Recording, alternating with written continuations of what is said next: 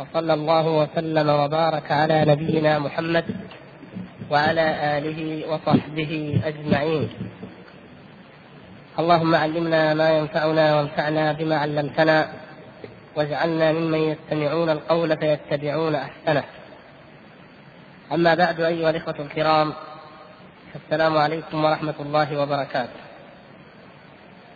ونحن ما زلنا في شرح الفقرة الخامسة والأربعين التي مضمونها كما تعلمون الحديث عن الألفاظ المحتملة، الألفاظ التي تحتمل معنيين أحدهما حق والآخر باطل، وهذه الألفاظ لم ترد في الكتاب ولا في السنة.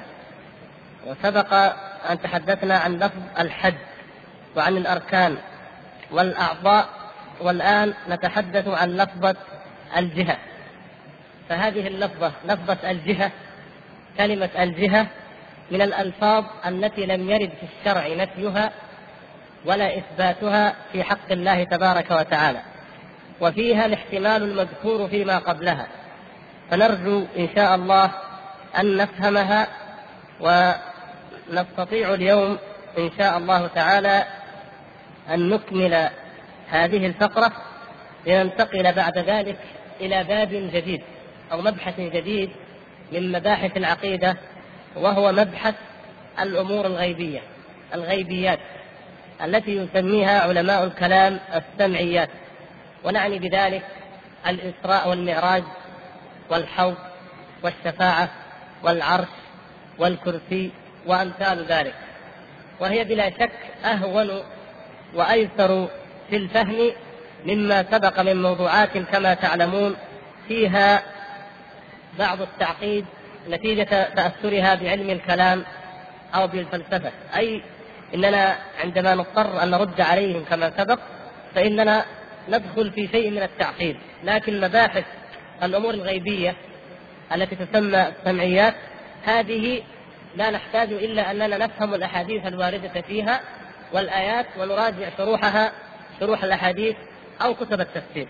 فنسأل الله سبحانه وتعالى أن يعيننا وإياكم وأن يرزقنا الفهم، إنه على كل شيء قدير. تفضل.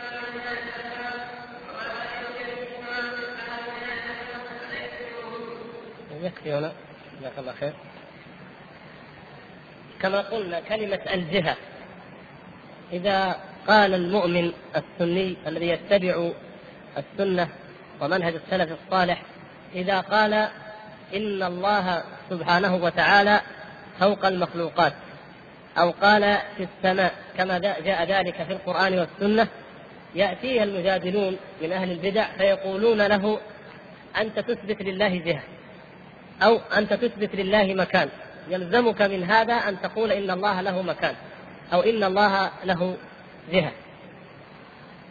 ونتيجة لذلك هم يقولون نحن ننفي الجهة عن الله تبارك وتعالى. الكلمة كما مر معنا هي كلمة محتملة، كلمة فيها لبس فلا بد من التفصيل لنعرف المعنى الصحيح والمعنى الحقيقي، وأيضا نعرف المعنى الباطل أو الخطأ لهذه الكلمة. فإذا قال أحد إن الله تبارك وتعالى له جهة، قلنا ماذا تريد بقولك إن الله له جهة؟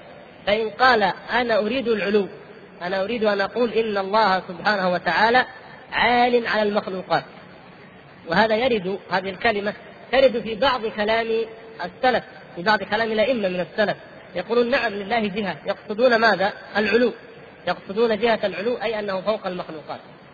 فنقول لمن يقول ذلك، نقول قولك إثباتك للعلو هذا حق وهذا صواب، لكن كلمة الجهة تحتمل معنى آخر يلزمك به أهل البدع، فلا تقول، لا تستخدم هذه الكلمة، وقل هو فوق المخلوقات كما أخبر سبحانه وتعالى. وإن جاء أحد وقال ليس لله جهة، قلنا ماذا تريد بذلك؟ فنفس الشيء، إن قال أريد بذلك أن الله سبحانه وتعالى لا يحصره شيء، وأنه فوق كل شيء وأعظم من كل شيء ومحيط بكل شيء، قلنا هذا المعنى حق، لكن هذه الكلمة ليس له جهة يستخدمها نفاة العلو، فيقولون ليس له جهة أي إنه ليس فوق المخلوقات، فإذا تلتبس تلتبس الكلمة، فإذا لا تستخدم هذه الكلمة الملتبسة، وإنما استخدم الألفاظ الشرعية التي لا إجمال فيها ولا لبس فيها. أظن بهذا الشكل تتضح لديكم إن شاء الله، واضحة، وإن كان في كلام الشارح هنا نوع من الغموض سوف نبينه إن شاء الله، لكن المهم أن تفهموا المراد. المراد هو أن هذه الكلمة هي لها هذان الاحتمالان، ونتيجة لذلك لا نقولها لا نفيا ولا إثباتا، وإنما نقول هو فوق المخلوقات، وهو القاهر فوق عباده يخافون ربهم من فوقهم، هكذا أخبر الله سبحانه وتعالى، أو هو في السماء كما قال تعالى أأمنتم من في السماء، أو كما قال النبي صلى الله عليه وسلم للجارية أين الله؟ قالت في السماء، وهكذا الأمثلة الكثيرة.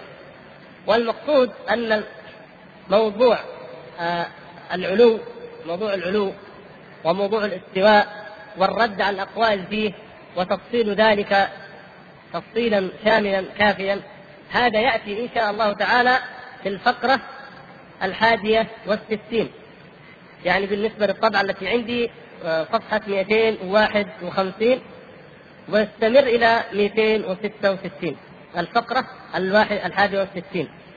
فهذا موضوع سيأتي هناك مفصلا إن شاء الله، ومن أراد منكم زيادة في الإيضاح الآن فليراجع ذلك إن شاء الله حتى يفهم الموضوعين مع بعض. لكن موضوعنا هنا اليوم هو فقط آه الاستدلال على أننا لا نستخدم الألفاظ المجملة الاصطلاحية، وإنما نستخدم الكلمات الشرعية الواردة في الكتاب والسنة، هذا إن شاء الله. فيقول الشيخ وأما لفظ الجهة فقد يراد به ما هو موجود، وقد يراد به ما هو معدوم. لفظ الجهة يراد به شيء موجود، ويراد به شيء معدوم لا وجود له، لاحظتم؟ ومن المعلوم أنه لا موجود إلا الخالق أو المخلوق، الموجودات هي الخالق والمخلوقات، الله سبحانه وتعالى الذي أوجد كل موجود، والمخلوقات التي خلقها وأوجدها سبحانه وتعالى. فعالم الوجود هو هذا، هو الله سبحانه وتعالى وما خلقه الله من الموجودات، وأما العدم فهذا لا وجود له. فإذا أريد بالجهة أمر موجود غير الله تعالى كان مخلوقا، والله تعالى لا يحصره شيء ولا يحيط به شيء من المخلوقات، تعالى الله عن ذلك. يعني إذا أردنا بالجهة شيء موجود، مكان، حيز معين موجود، كما نقول مثلا إن الملعب أو الدكاكين مثلا أو الشارع، الشارع مثلا شمال المسجد، نقول جهة المسجد من الشمال، نقصد، لما أقول لك جهة المسجد من الشمال يعني أقصد الأرض أو أقصد الشارع أو الشيء الذي هو شيء موجود يقع جهة المسجد شمالا أو شرقا أو غربا. فإذا أردنا شيء وجودي، مكان معين أو حيز معين، فقلنا مثلا بالنسبة لله سبحانه وتعالى إن الله في جهة ونقصد بالجهة حيز معين، هو مثلا القسم الأعلى من الكون، الجزء الأعلى من الكون. فهل نقول إن الله في جهة يعني معنى أنه في شيء من الكون؟ تعالى الله عن ذلك علوا كبيرا. لا يمكن بأي حال من الأحوال أن يكون أو يصح أن يقال إن الله سبحانه وتعالى يحصره شيء أو يحده شيء من مخلوقاته، لأن هذه المخلوقات جميعا ما هي في قبضته سبحانه وتعالى إلا كالخردلة في يد الإنسان، ولله المثل الأعلى. فعلى أي اعتبار النظر فهو فوقها وهو أعظم منها.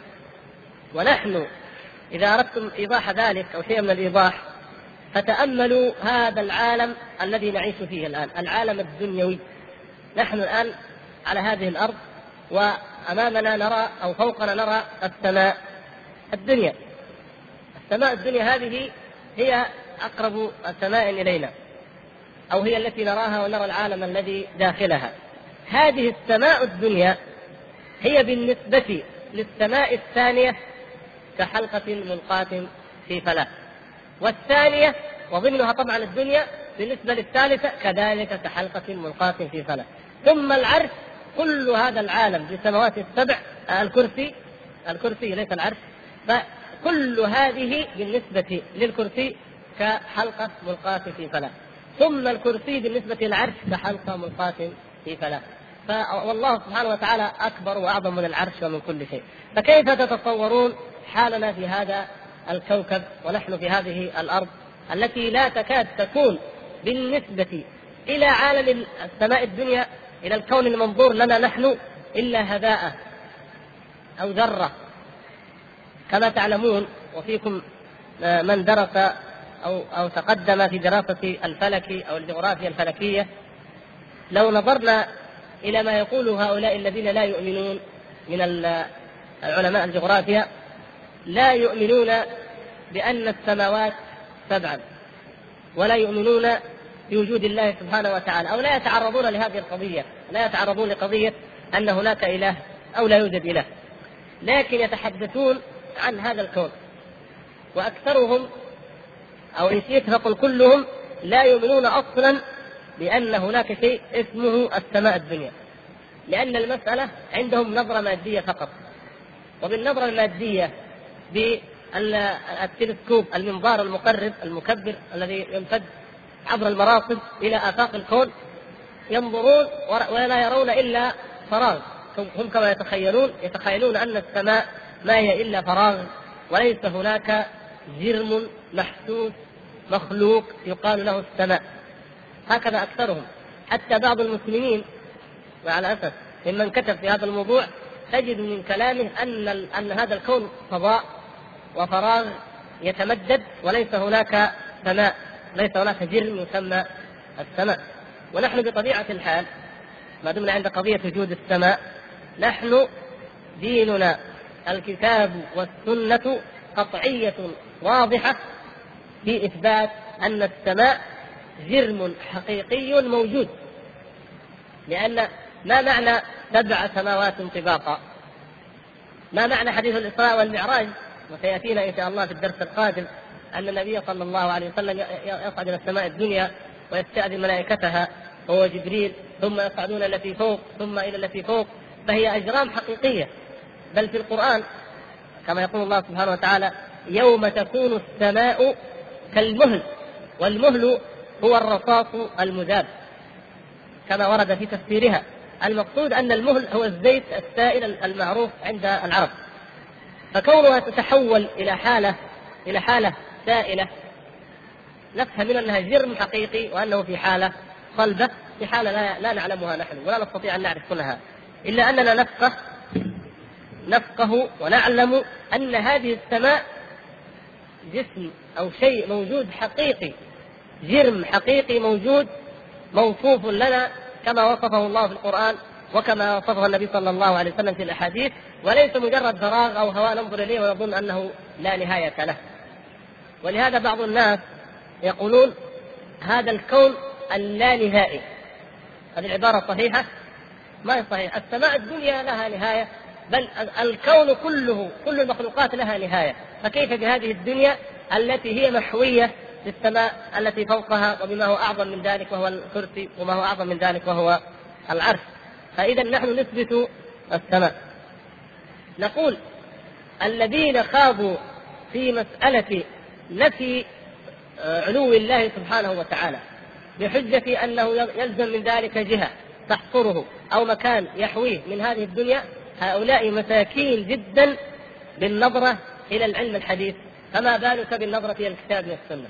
أي أنه بالعلم الحديث الذي ليس فيه إثبات للسماء الدنيا هذه، يقولون هذا الكون فيه سعة وفيه امتداد لا يستطيع العقل أن يتخيله، ولا يدري أين جهاته ولا يدري أين نهايته.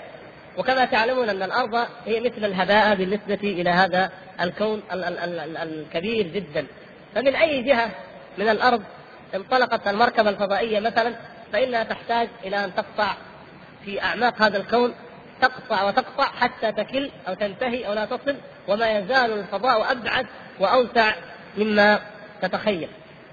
وكما تعلمون نتيجة لضخامة وكبر هذا الكون الهائل العظيم يكتشفون ماذا؟ هل يكتشفون كوكب؟ هل يكتشفون نجم؟ يعلنون أنهم اكتشفوا مجرة. ما معنى مجرة؟ المجرة تحوي ملايين من النجوم. وما معنى النجم؟ النجم الشمس مثلا هي من أصغر النجوم في الكون، والشمس تتبعها المجموعة الشمسية كما تعلمون.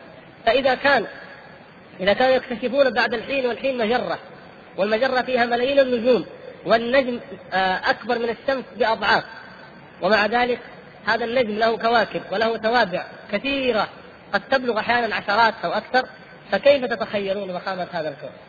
حتى قال بعضهم إنهم مثل الناس محصورين في صور، كانوا محصورين في صور معين، أخذوا يعالجون الباب حتى فتحوه. لما فتحوا الباب وإذا في صور آخر وفيه باب، فقالوا متى فتحنا هذا الباب نصل للنهاية. كلما فتحوا الباب يكتشفوا أنه محيط بهم مدينة كبيرة جدا، وأن الصور الذي كانوا فيه ضيق جدا بالنسبة إلى ما يفتحون. فكلما تقدم العلم يفتحون باب جديد ويكتشفوا أنهم ضاعوا، وفي النهاية أصبحوا عاجزين، وصنعوا مرافق ضخمة جدا لكنها تكل تماما وترجع إليهم وهي حسيرة وهي كثيرة، لا تعرف هذا هذه السماء الدنيا ولا تدري أين نهايتها. فسبحان الله، إذا كان هذا عجزهم عن السماء الدنيا، عجزوا عن تصورها وهم بهذا العلم هذه المراتب. فما بالكم بكلام علماء اليونان الذين يقولون أنه ليس لا داخل العالم ولا خارجه، لأنه لو قلنا إنه فوق للزم أن يكون في جهة، وهذه التي أخذها علماء الكلام ومنكرون العلو. أي جهة؟ أين أنتم من من فهم ومن معرفة هذا الكون؟ كانوا يعتقدون أن السماء هذه مشابهة للأرض أو قريبة للأرض في حجمها، وأن النجوم والكواكب هي مثل القناديل المعلقة في هذا المسجد مثلا في أي مكان. هكذا كان تصورهم الذين نفوا علو الله ونفوا صفات الله عز وجل. والآن أصبح العلم الحديث يعجز ويحار في فقه ذلك، ومع ذلك لا يستطيع أن ينفي أي شيء، لا يستطيع، لأنه لا لم يفقه هذه الحياة الدنيا ولا هذه السماء الدنيا. أصبحوا لا يستطيعون أن يوجدوا لغة يفهمونها للأطوال وللأبعاد الكونية، يعجزون. ولذلك تجدون أن الأبعاد الفلكية تختلف جدا عن الأبعاد المعروفة لنا على الأرض. نحن نقيس المسافات مثلا بالميل بالكيلو، كم تبعد عنك مثلا أمريكا، يقول مثلا عشرة آلاف كيلو ثمانية آلاف كيلو، نقيس بالكيلو. لكن علم الفلك يستخدمون الكيلو؟ ما يمكن، كيف شيء لا يمكن، لا يمكن كتابة الأرقام أو الأصفار لو أنهم استخدموا الكيلو. ولهذا يقيسون المسافات بأي شيء؟ نعم، أيوة، السنة الضوئية. السنة الضوئية كم أن يقطع الضوء في الثانية؟ طيب ثلاثمائة ألف. اختلفتوا ولا متفقين؟ يعني الآن كل ما تتقدم الأجهزة يمكن يطلع، يعني أحيانا تختلف أرقام. المقصود أنه ثلاثمائة ألف كيلو في الثانية. يعني مثلا نضرب لكم مثال، القمر كم يصل يستغرق نوره حتى يصل إلى الأرض تقريبا، يعني ها دقيقتين. ليش؟ كم المسافة بيننا وبينه؟ ثمان دقائق؟ لا، ثانية واحدة تقريبا. القمر ثانية واحدة تقريبا، لأن القمر يبعد تقريبا ثلاثمائة ألف كيلو، فالقمر في ثانية واحدة يصل نوره إلى الأرض. لكن الشمس كم يصل نورها إلى الأرض؟ تبعد ثمان دقائق، لأنها تبعد قريب من ثلاثة وتسعين مليون ميل، كما يقول يعني أرقام تقريبية. فإذا كان نور الشمس يصل إلينا في ثمان دقائق، يعني ثلاثة وتسعين مليون ميل من أميالنا المعروفة على الأرض يصل يقطعها الضوء في ثمان دقائق. هذه ثمان دقائق احسب كم الساعة، وبعد ذلك احسب كم اليوم، واحسب كم الشهر، واحسب كم السنة. فإذا قلنا سنة ضوئية كم تطلع؟ يعني ملايين لا نستطيع أن نعبر عنها إلا عن طريق إيه؟ الأس أو القوة، ما يمكن ما يمكن يعني تنطق. يعني مثلا يقولون أينشتاين يقول إن إن حجم الكون تقريبا هو يعني عشرة أس اثنين وثمانين، يعني عشرة مضروبة في نفسها اثنين وثمانين مرة. لا يمكن أن ننطق هذا هذا هذا لا يمكن، يعني ليس هناك اصطلاح رياضي نعبر عنها عنه، وإنما بلغة الأرقام فقط. ذا عشرة مضروبة في نفسها اثنين وثمانين مرة من السنين الضوئية. هذا يعني الحجم الذي يستطيع أن يقدر به هذا الكون، ومع ذلك هو في تمدد. هم يقولون هو في تمدد وهو في اتساع، ولا يعنون به إلا ما كان دون السماء الدنيا، يعني الفراغ هذا الذي بين هذه الأرض التي نعيش عليها وبين السماء الدنيا فقط. ولذلك أوجدوا وحدات جديدة للقياس. ما أحد منكم في قسم الجغرافيا؟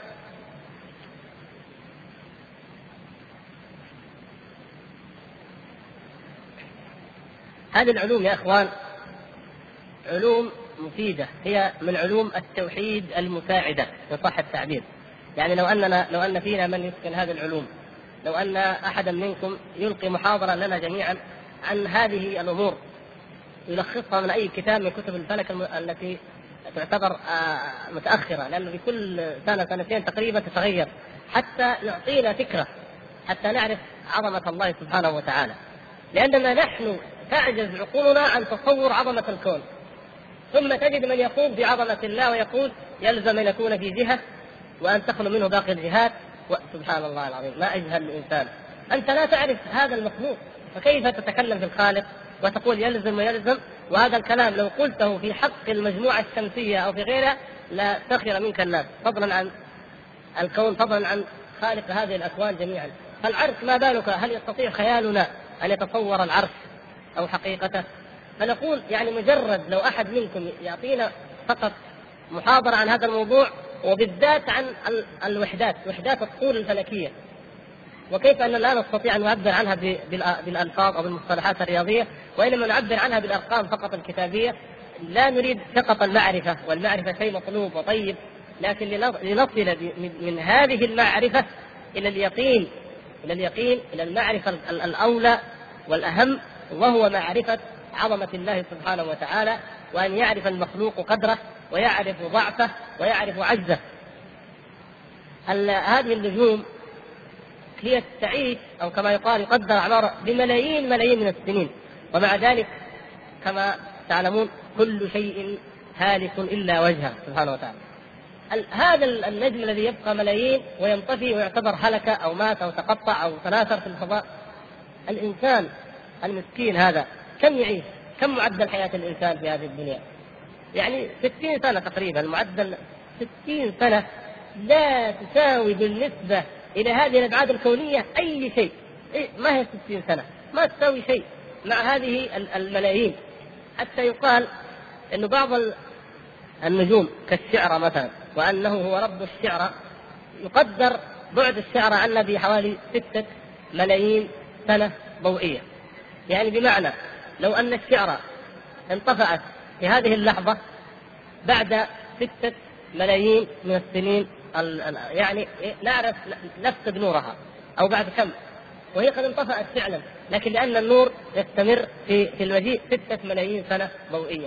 أرقام عجيبة لو تأمل الإنسان وجد كم عمر هذا الإنسان، كم علم هذا الإنسان، كم يتكبر ويتجبر على الله عز وجل، ولم يكتفي بالتطاول على أوامر الله وعلى نواهي الله وعلى محاربة الله والجرأة على حدود الله، حتى أصبح يتكبر على في, في صفات الله عز وجل وفي ذات الله عز وجل، يتكلم فيها ويخوض وينفي ما ينفي ويثبت ما يثبت.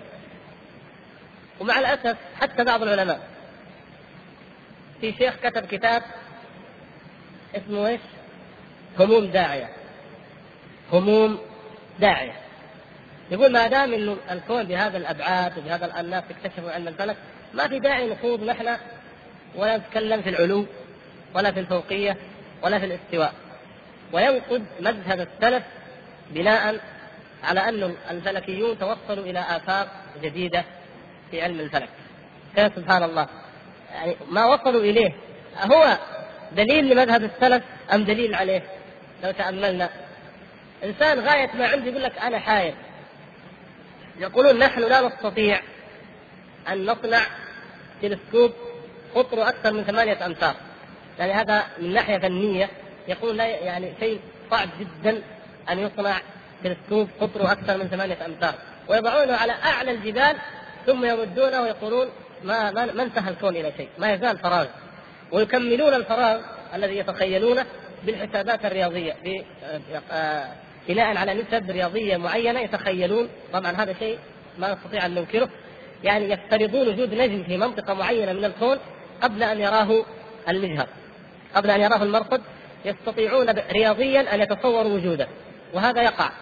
وقد بعض الكواكب حتى في المجموعه الشمسيه امكن معرفه انها موجوده عن طريق الحساب قبل ان ترى بالمجهر. المقصود هذا، يعني هذا العلم الذي غايته ان يقول صاحبه انا حيران، انا ما رايت شيء، انا لا استطيع ان اصنع اكثر من كذا، ولا استطيع ان ارى اكثر من كذا، ولا استطيع ان اقترب اكثر من كذا. تقول انت والله ما دام وصلت الى هذه الدرجه اذا نحن لا نؤمن لا بالاستواء ولا بالعلو ولا باي شيء. سبحان الله، تناقض عجيب. ابدا، ان كنتم حياره فنحن والله نعلم، نحن نعلم ماذا بعد هذه العوالم. قدروها بمليارات من البارسك الذي يسمونه الوحده، لانه لما السنين السنه الضوئيه ما قدروا ما قدرت تضبط لهم المسافه، فيعني ضغطوا مجموعه من السنين الضوئيه في وحده يسمونها البارسك، وبعدين سموها ميجا بارسك، المهم بارسك، يعني سموها ميجا بارسك زي ما تبغوا ملايين. وبعدين ايش وراء ذلك؟ نحن نعلم ماذا وراءه، انتم لا تعلمون، قفوا عند حدود ما تعلمون ولا تتطاولوا على ما بعد ذلك. فسواء في ذلك من غلط من فلاسفة اليونان ومن اتبعهم، او من تكلم في هذا من فلاسفة العصر الحديث الجغرافيين المتفلسفين ومن تبعهم ممن خاض في هذه المسألة، كل اولئك خالفوا قول الله تبارك وتعالى: ولا تقف ما ليس لك به علم إن السمع والبصر والفؤاد كل أولئك كان عنه مسؤولا. فهؤلاء قفوا ما ليس لهم به علم، ولهذا وقعوا في الضلال، وقعوا في التخبط، عافانا الله وإياكم. فالمقصود أن نحن يعني استطردنا في هذا لنبين أن الجهة، إن أريد بالجهة أمر وجودي موجود أو جهة من جهة من جهة الموجودات، فإن الله سبحانه وتعالى أعظم من كل هذه الموجودات، فنحن لا نثبتها لله ولا يصح ذلك. وإن أريد بالجهة أمر عدمي وهو ما فوق العالم، فليس هناك إلا الله وحده. فإذا قيل إنه في جهة بهذا الاعتبار فهو صحيح، ومعناه أنه فوق العالم حيث انتهت المخلوقات، فهو فوق الجميع عالم عليه. إذا ما أردنا بكلمة الجهة حيز معين، وإنما أردنا شيء اعتباري، شيء عدمي. يعني كيف اعتباري؟ يعني بالنسبة للكون توجد جهة، بالنسبة للكون توجد جهة ينتهي الكون إليها، فنقول ما فوق الكون. فوق الكون طبعا لابد أن ينتهي شيء، الكون له نهاية. بالنسبة للكون في جهة وهي جهة العلو فوق الكون. ما فوق الكون طبعا لو قلنا ما فوق السماوات السبع فوقها الكرسي، ما فوقه العرش، ما فوق العرش الله سبحانه وتعالى. إذن الجهة هنا ليست شيء وجودي، وإنما شيء اعتباري. وقد قلنا لكم ونعيد أن الجهة ممكن أن تكون أشياء اعتبارية فقط، يعني نحن الآن نقول العلو بالنسبة لنا باعتباري أنا الآن العلو هو هذا السقف، أليس كذلك؟ لو أن هناك بيت للنمل في هذا السقف والنمل يمشي فيه، العلو بالنسبة للنملة باعتبار النملة العلو هو هذا. فإذا نظرنا إلى الجهة ليس على أنها اسم للسطح ولا على أنها اسم للأرض ولا اسم لهذا الجر، مجرد شيء اعتباري، يعني باعتبار شيء معين يوجد جهة. فإذا قلنا باعتبار الكون وأنه كله ضئيل وحقير بالنسبة لله تعالى، باعتبار الكون هل هناك جهة لله سبحانه وتعالى؟ نقول جهة الفوق، نعم جهة الفوق، يعني أن الله تعالى فوقه. فكيفما تخيلناه فالله عز وجل فوق هذا الكون، هذا هو المقصود. يقول ونفاة لفظ الجهة، نفاة الاحتمال الصحيح الذين يريدون بذلك نفي العلو، الذين ينفون الجهة وقصدهم نفي العلو، يذكرون من أدلتهم أن الجهات كلها مخلوقة. لاحظتم هنا التناقض. يقول وكيف نثبت لله جهة، هذا في جميع كتب الأشعرية والمعتزلة تقريبا. يقول وكيف نثبت له تعالى جهة وهو موجود قبل الجهات، وهو الذي خلق الجهات، وهو الذي لو قلنا بإثبات جهة للزم أن يكون شيء من العالم قديم وأشباه ذلك. إذن هم يتكلمون عن جهة باعتبارها إيش؟ شيء وجودي، باعتبارها حيز معين في طرف من أطراف الكون، وهذا من ضعف الخيال الإنساني ومن قصور العقل البشري. يقول إذن هؤلاء من أدلتهم نفاة الجهة الذين يريدون بها نفي العلو أن الجهات كلها مخلوقة. نعم الجهات كلها مخلوقة إذا كان نقصد بالجهات إيش؟ الحيز، الشيء، يعني هذا الكتاب علوه هذا وعلوه وهذا وهذا شيء موجود صح. وإذا كنا نريد شيء اعتباري فقط، يعني ما هنا هذا الشيء ليس له وجود، يعني ليس هناك وجود حقيقي، وإنما الجهة التي يمكن على على كلامهم أن تمنع هي أن تكون شيء من هذا الكون نفسه بحيث لا يكون في جهة أخرى، وأنه كان قبل الجهات. يقول الله سبحانه وتعالى كان الله ولم يكن قبله شيء أو لم يكن معه شيء، كما سبق أن مر معنا هذا المبحث. ويقولون من قال إنه في جهة يلزمه القول بقدم شيء من العالم، أي قدم الشيء الذي الجهة التي هو فيها، وأنه كان مستغنيا عن الجهة ثم صار فيها. يقول الشيخ وهذه الألفاظ ونحوها إنما تدل على أنه ليس في شيء من المخلوقات. آه يعني هم يريدون يقولوا إن الله ليس حالا في شيء من المخلوقات ولا يحويه شيء من المخلوقات، تعالى الله عن ذلك علوا كبيرا، سواء سمي جهة أو لم يسمى، المهم أي حيز، أي فراغ، أي شيء من الكون. وهذا حق، هذا صحيح، تعالى الله عن ذلك علوا كبيرا، تعالى الكبير الكبير المتعال، تعالى أن يكون حالا أو محصورا في شيء من مخلوقاته، وكل خلقه بالنسبة له كالخردلة في يد الإنسان، ولله المثل الأعلى. يقول هذا حق، ولكن الجهة ليست أمرا وجوديا، ما هي شيء موجود محصور، وإنما هي بل هي أو بل أمر اعتباري، شيء اعتباري فقط. ولا شك أن الجهات لا نهاية لها، يعني إذا انظرنا إلى الجهات باعتبارها شيء اعتباري، أو, أو مثلا قلنا شمال جنوب شرق، لا نهاية للشمال، قد ما تستمر في شمال في شرق، قد ما تستمر. فإذا قلت يقول إيه؟ وما لا يوجد فيما لا نهاية له ليس بموجود. إذن هم على قولهم يقولون إيه؟ لا داخل العالم ولا خارجه، لا فوقه ولا تحته، لا ولا أمامه ولا خلفه. هذه عقيدة فلاسفة اليونان أو بعضهم، والتي عليها الأشاعرة مثل ما قلنا في كتاب المواقف وغيره. يقولون إنه تعالى ينزه الله عن الجهة. طيب تثبتون العلو؟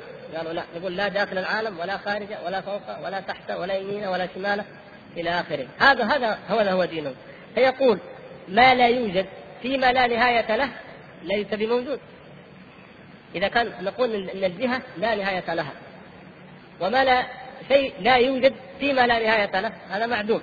يعني بمعنى أوضح أن نفي نفي التعيينين، كأن تقول هذا الشيء لا داخل ولا خارج، هو نفي للماهية، يعني نفي للوجود. عندما أقول لك كما قلنا شيخ الاسلام ابن تيميه لما قال سواء عليك قلت فتشتي بحثت عنه فلم اجد، او قلت ليس بداخل العالم ولا خارجه ولا فوقه ولا تحته ولا يمينه ولا شمال، يعني غير موجود هو هذا. لو وصف العدم، لو قيل احد ما هو العدم فقال لك ايه هو الشيء، العدم هو الذي لا داخل العالم ولا خارجه ولا فوقه ولا تحته، لازلنا تعريف صحيح باعتبار التعريفات السلبيه، تعريف سلبي صحيح، لان هذا هو هذا هو العدم. الذين يصفون الله سبحانه وتعالى بالعدم هروبا من اثبات العلو، لماذا يهربون؟ لانهم ما فهموا من اثبات العلو وما فهموا من اثبات الجهه كما يسمونها الا الحصر، الا حيز محصور موجود مخلوق، قالوا كيف نثبته؟ بعدين زي ما تلاحظوا هنا يجينا حديث النزول، الاستواء والنزول بينها علاقه بينها، فيقولوا طيب اذا قلت في جهه ومحصور كيف ينزل؟ ينسون، هم يقولون لا داخل العالم ولا خارجه. فاذا جاءوا يتكلموا في النزول قالوا هل يخلو منها العرش او لا يخلو؟ هل هل نقول لهم هل اثبتتموه انتم على العرش؟ هل اثبتتموه على العرش حتى تسالوا يخلو او ما يخلو؟ هم لا يؤمنون بانه فوق العرش سبحانه وتعالى. فاذا هذا دليل على التناقض الفكري الذي لا بد ان يقع فيه كل من اعرض عن الكتاب والسنه، يتخبط. فاذا جاءه دليل من الادله واخر يتامل فيه تخبط، جاء دليل اخر خبط خبطه عكس ما خبط في الدليل الاول، فتجد مجموع المذهب شيء من المتناقضات.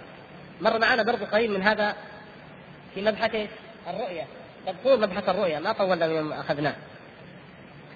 قلنا مثلا الاشاعره يثبتون الرؤيه، أليس كذلك؟ تذكرون هذا على على تفسير لها، ولكنهم ينكرون العلو. فحينئذ ماذا يضطرون ان يقولوا؟ يقولوا انه يرى لا في جهه ولا مقابله، من غير مقابله ومن غير جهه، يعني هو الادله ادله اثبات الرؤيه ما قدر ينفيها، ما قدر يقولها الا انه رؤيه يكيفها تكييف اخر، فهم اخر، لان نثبت الرؤيه. طيب اثبتنا الرؤيه، طيب انتم هناك تنكروا ايش؟ العلو. طيب اذا لو تفكروا كيف يرى ولكن ما له جهه، يقول ابدا لا داخل ولا خارج وبعدين يرى، فهذا يعني لا يستطيع العقل. فلهذا قال لهم المعتزله وبعض من رد عليهم، قالوا لهم من اثبت الرؤيه وانكر العلو فقد اضحك الناس على عقله. انت تقول انسان وتقول لا داخل العالم ولا خارجه ولا يمينه ولا شيء، وكيف كيف انسان؟ يعني شيء ما هو معنى كيف، معنى الكيفيه التي لا نعلمها، لا، انما كيف يكون قولك او كلامك مفهوما، لانه ليس في ديننا ما يضاد العقل، لا يخالف العقل مطلقا. لكن عند اهل السنه والجماعه نقول الله تعالى عال على المخلوقات وهو يرى، وكما في الحديث يرى في جهته، في جهه العلو. والنبي صلى الله عليه وسلم ضرب مثل بالقمر، ترون ربكم كما ترون هذا، واشار الى القمر، وفي الحديث الاخر الى الشمس. اذا الرؤيه كالرؤيه، وطبعا ليس المرئي كالمرئي، تعرفون هذا مر معنا، المرئي ليس كالمرئي سبحانه وتعالى، ليس كالقمر ولا كالشمس، لكن الرؤية كالرؤية، بمعنى أن المخلوق أدنى والله تبارك وتعالى فوق، ويرى جلال وجهه سبحانه وتعالى على كيفية لا نستطيع أن نتخيلها. لكن المقصود أن أن نفهم أننا نعم يرى الله سبحانه وتعالى وهو أيضا فوق المخلوقات، فيتفق العقيدة، متفقة متناسقة، غير متنافرة غير متناقضة. لكن هؤلاء يتناقضون ويتنافرون، وما ذلك إلا لبعدهم عن النصوص واسترشادهم بمجرد الخرف والظنون. تفضل، الوقت يمشي خلاص. أيوة، وقول الشيخ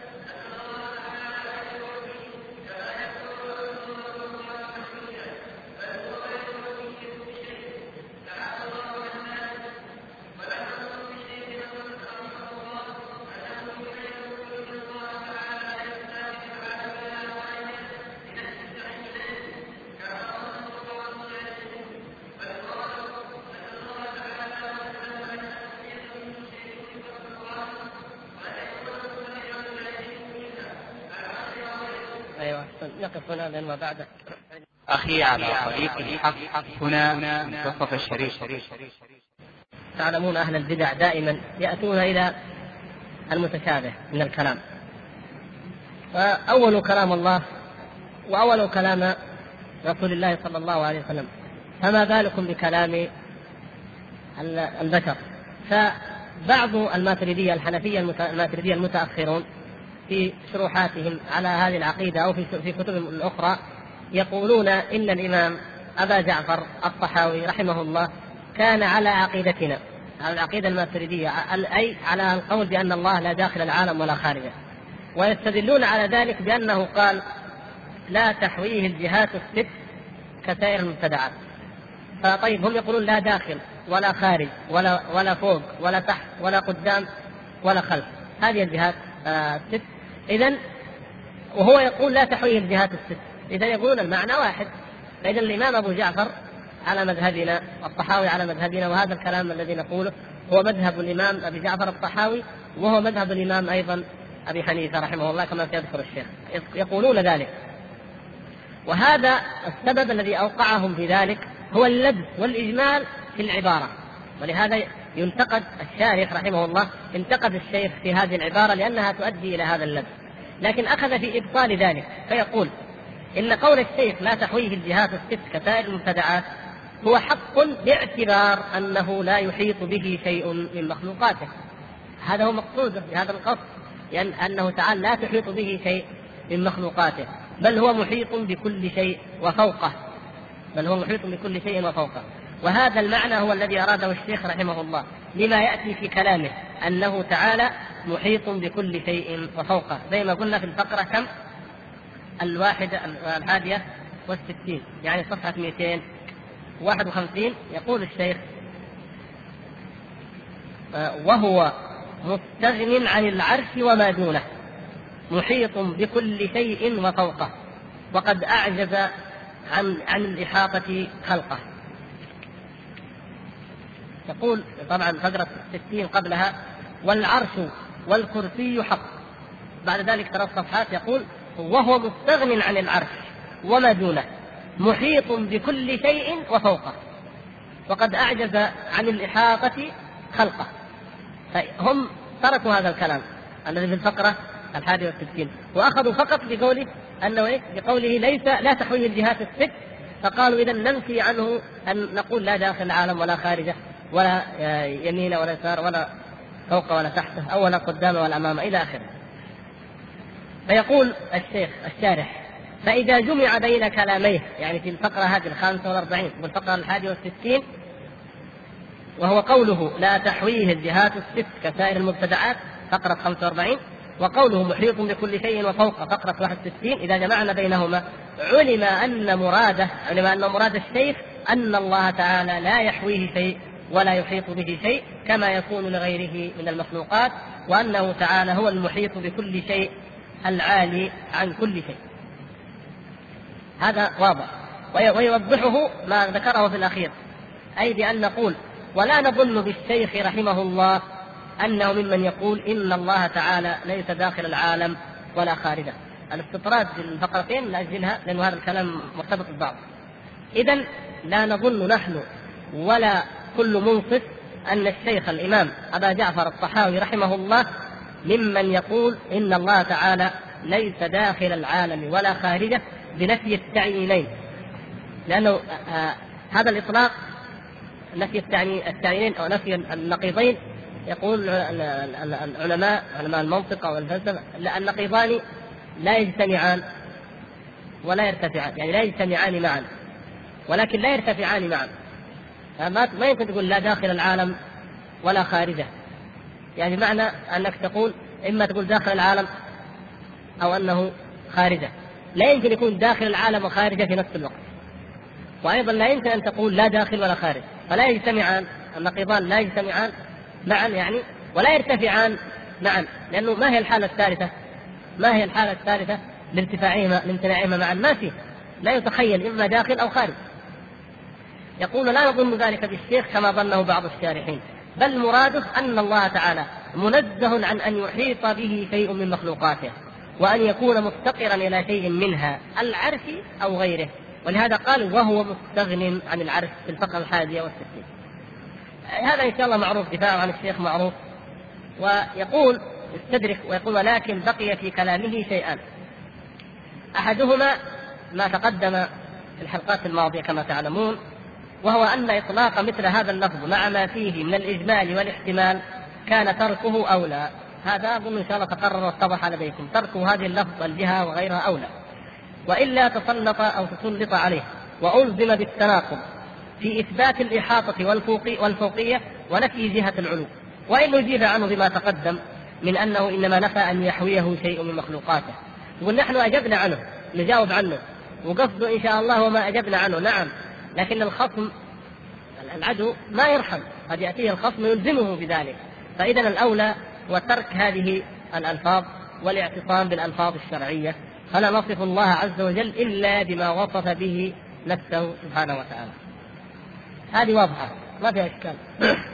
الفقرة الثانية يقول إن قوله كسائر المبتدعات فيه إيهام، يقول يفهم منه أنه ما من مبتدع إلا وهو محوي، لأنه يعني يقول لا تحويه الجهات الست كسائر المبتدعات، وهذه نفس الإشكال واحد، استخدام عبارات لا يحسب الإنسان حسابها ولكنها تكون خطيرة أو مخطئة أو محتملة.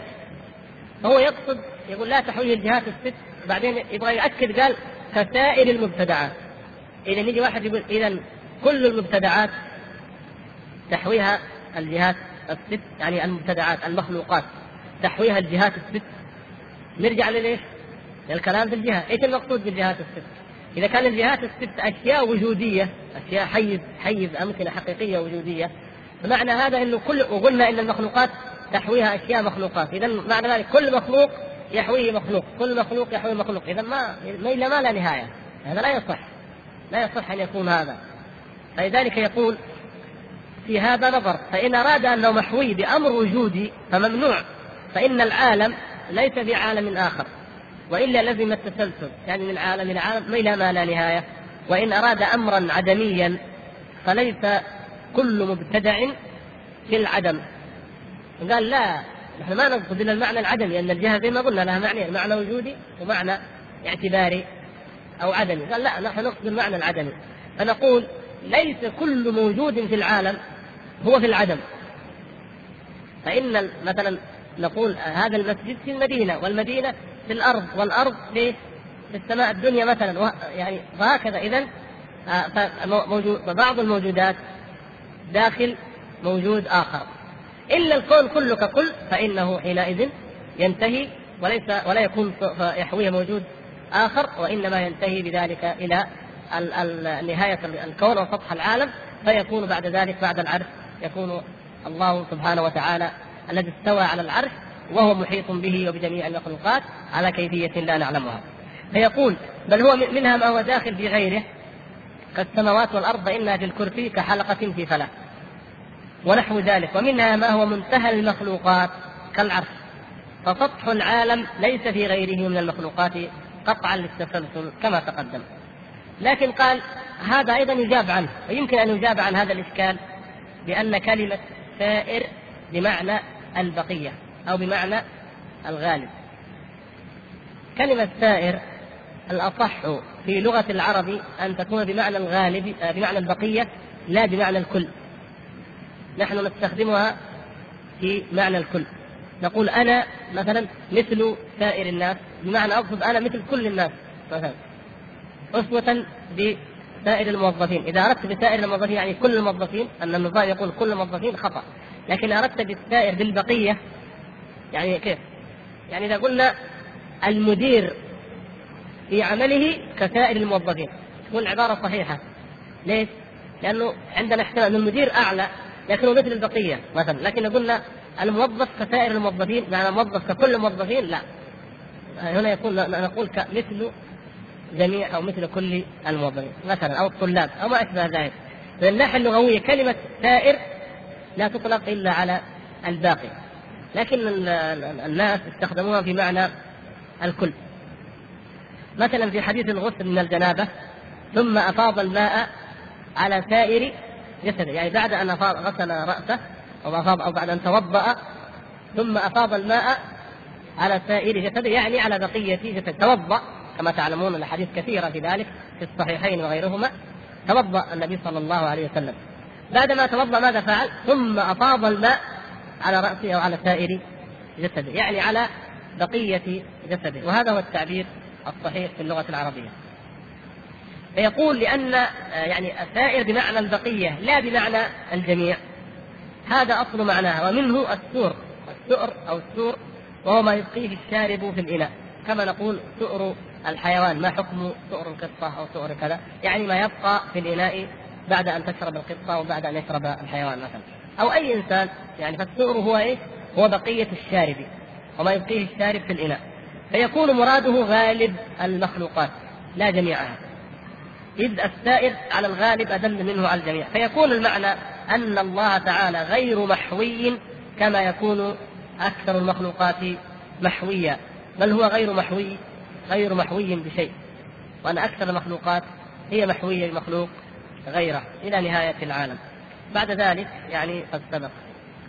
آه خذوا عن هذه الفقرة ولما بعدها الفقرة الحادية والستين، قبل أن أنسى، السلف الصالح تكلموا كثيرا في هذه المسألة، كثيرا جدا، في مسألة العلو والفوقية، وحتى موضوع الجهة وبذاتها وليس بذاتها وأمثال ذلك.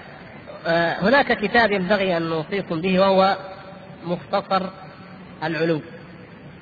العلو كتاب العلو للعلي الغفار، كتاب ألفه الإمام من ما شاء الله طيب الذهبي رحمه الله. من الذي اختصره وحققه وعلق عليه؟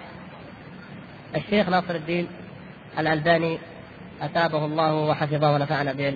هذا الكتاب مفيد جدا لأنه يجمع لكم أقوال السلف، أقوال كثيرة لا تجدونها أو قد لا تجدونها في غيره من الكتب. بالنسبة لكلمة الجهة أيضا، كلام الشيخ هذا تقريبا بنصه منقول عن شيخ الإسلام ابن تيمية في التدمرية وفي منهاج السنة. الكلام هذا يمكن بالحرف، وأما لفظ الجهة فقد يراد به وقد لا يراد به إلى آخره. وهذا مما يبين لكم مثل ما أشرنا مرة في أول أو مرات أن شارح العقيدة الطحاوية يعتمد اعتمادا شبه كلي على كلام شيخ الإسلام ابن تيمية وابن القيم، وكذلك حافظ ابن كثير والذهبي، لكن أكثر شيء ابن تيمية وابن القيم رحم الله الجميع.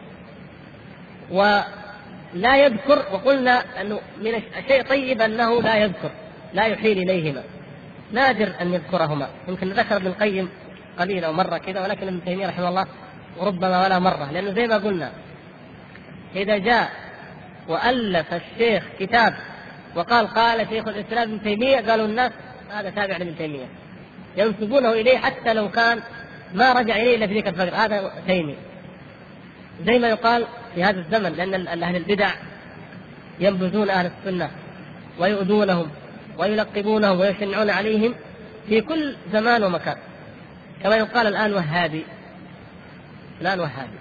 وما أكثر ما ثبت من قصص في هذا الشأن. أحد علماء أهل السنة والحديث في الهند، لا أذكر اسمه الآن، لكن أصله هذا العالم أصله على دين أو على مذهب الأشعري الذي يسمونه الديوبندي.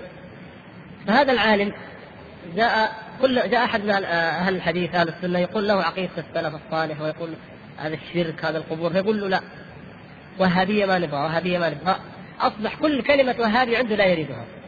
فجاء الشيخ هذا التلميذ كان ذكي، فأخذ كتاب التوحيد للشيخ محمد بن عبد الوهاب وأزال الغلاف الذي عليه الاسم واسم المؤلف وأعطاه إياه.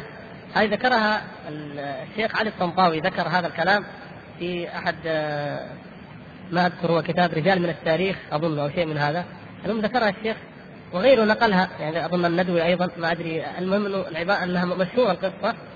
أخذ وأزال الغلاف وقال يا شيخ أنا لقيت كتاب هنا ما أدري شو رأيك فيه، كأنه مؤلفه مجهول ما أدري. قال وريني أشوف. قرأ باب فضل التوحيد وما كفر من الذنوب وقول الله عز وجل، قال الله تعالى قال رسول الله صلى الله عليه وسلم، فيه مسائل، ثلاث أربع مسائل خمسة، ما في شيء. الباب الثاني الثالث الرابع كمل ما في شيء. قال والله كتاب طيب ومفيد واضح قال بس الكلام اللي فيه يعني. قال لا لا أبدا ما في أي آيات وحديث وحق. قالوا يا شيخ هذا هو كتاب التوحيد الذي ألفه محمد بن عبد الوهاب. هذه هي الوهابية اللي أنت تخاف منها، وهذا هو.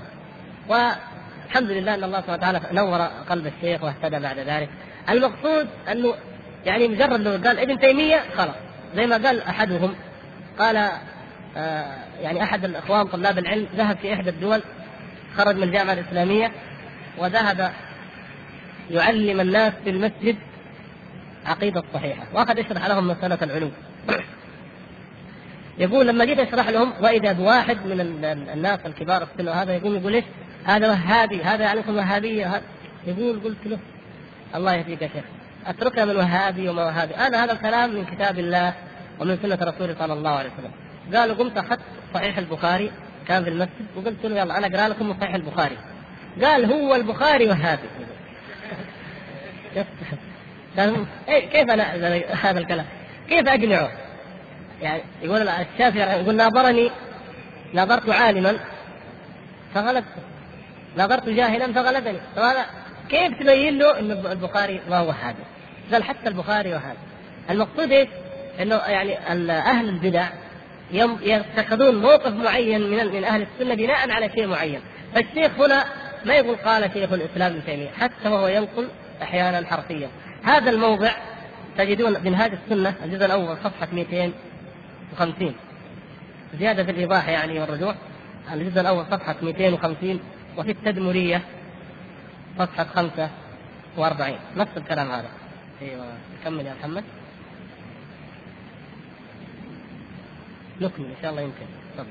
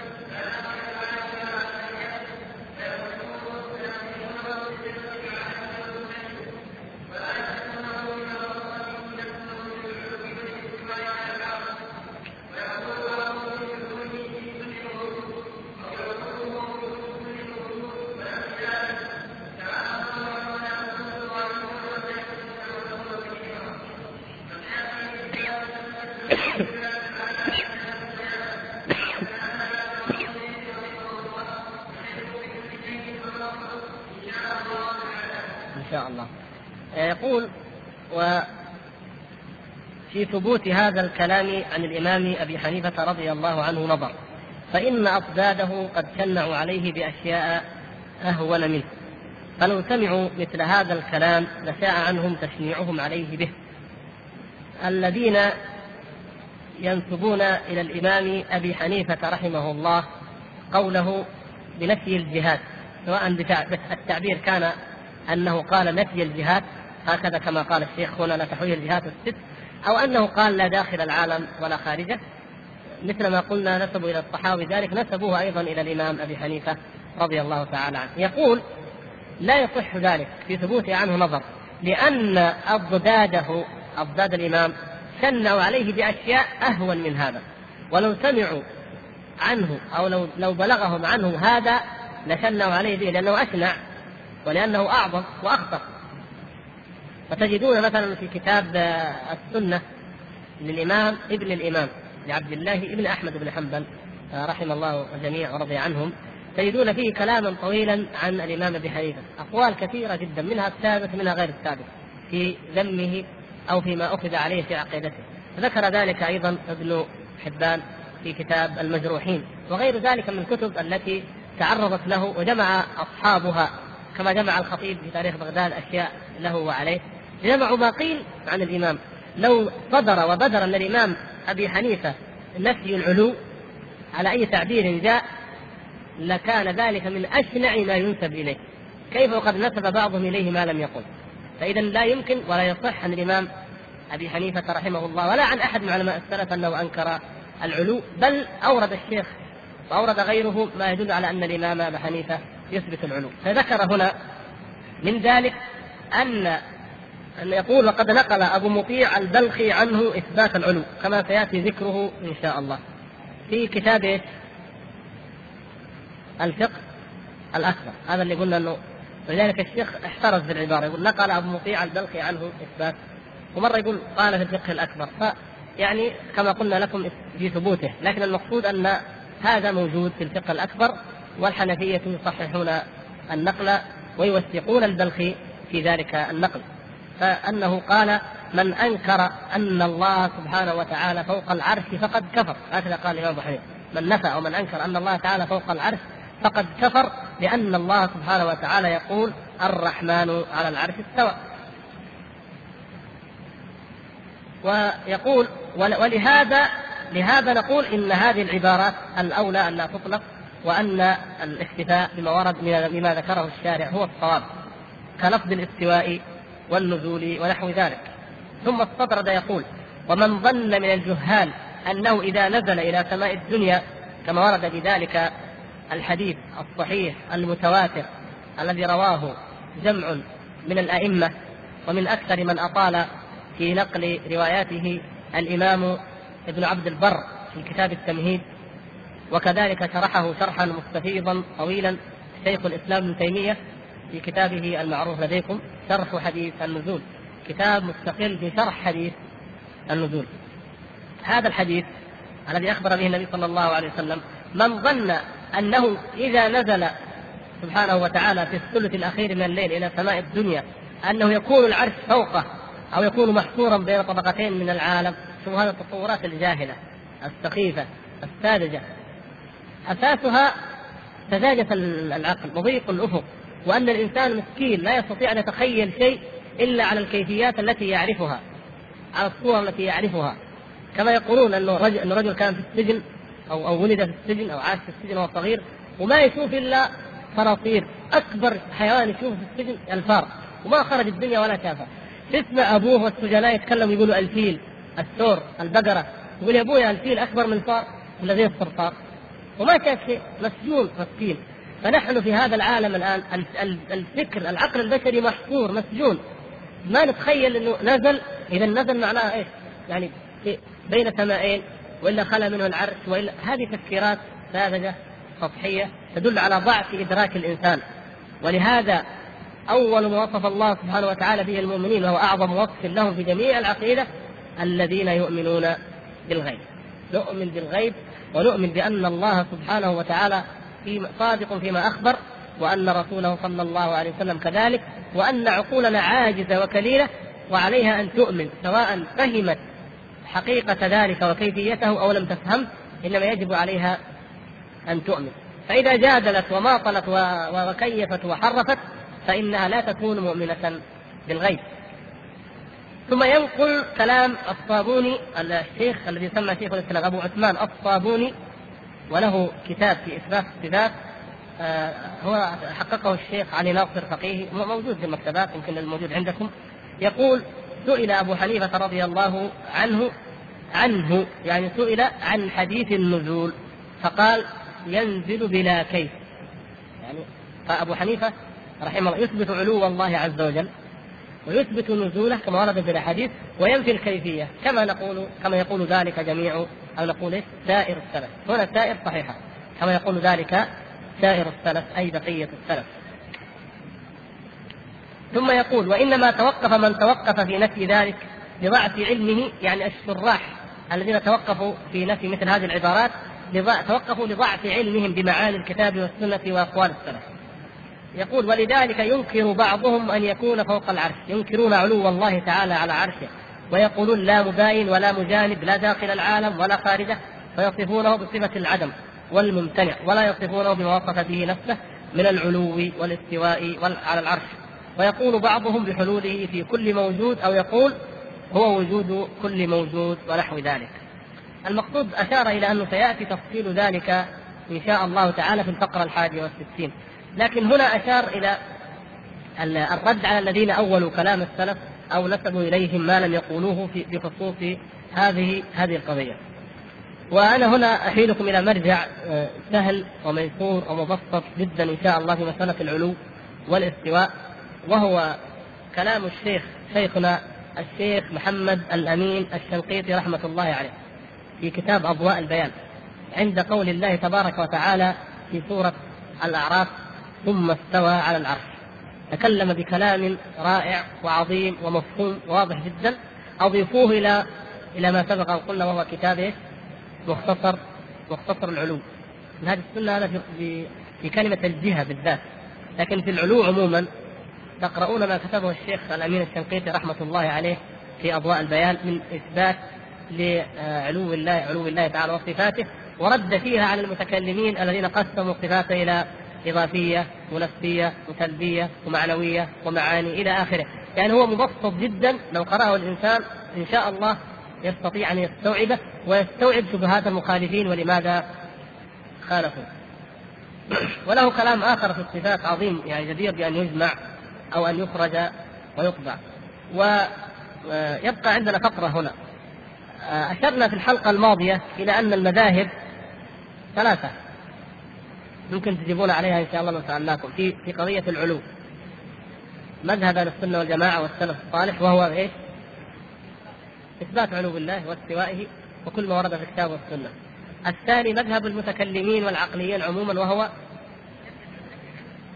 أيوة نفي جميع التعيينات لا داخل ولا خارج إلى آخره.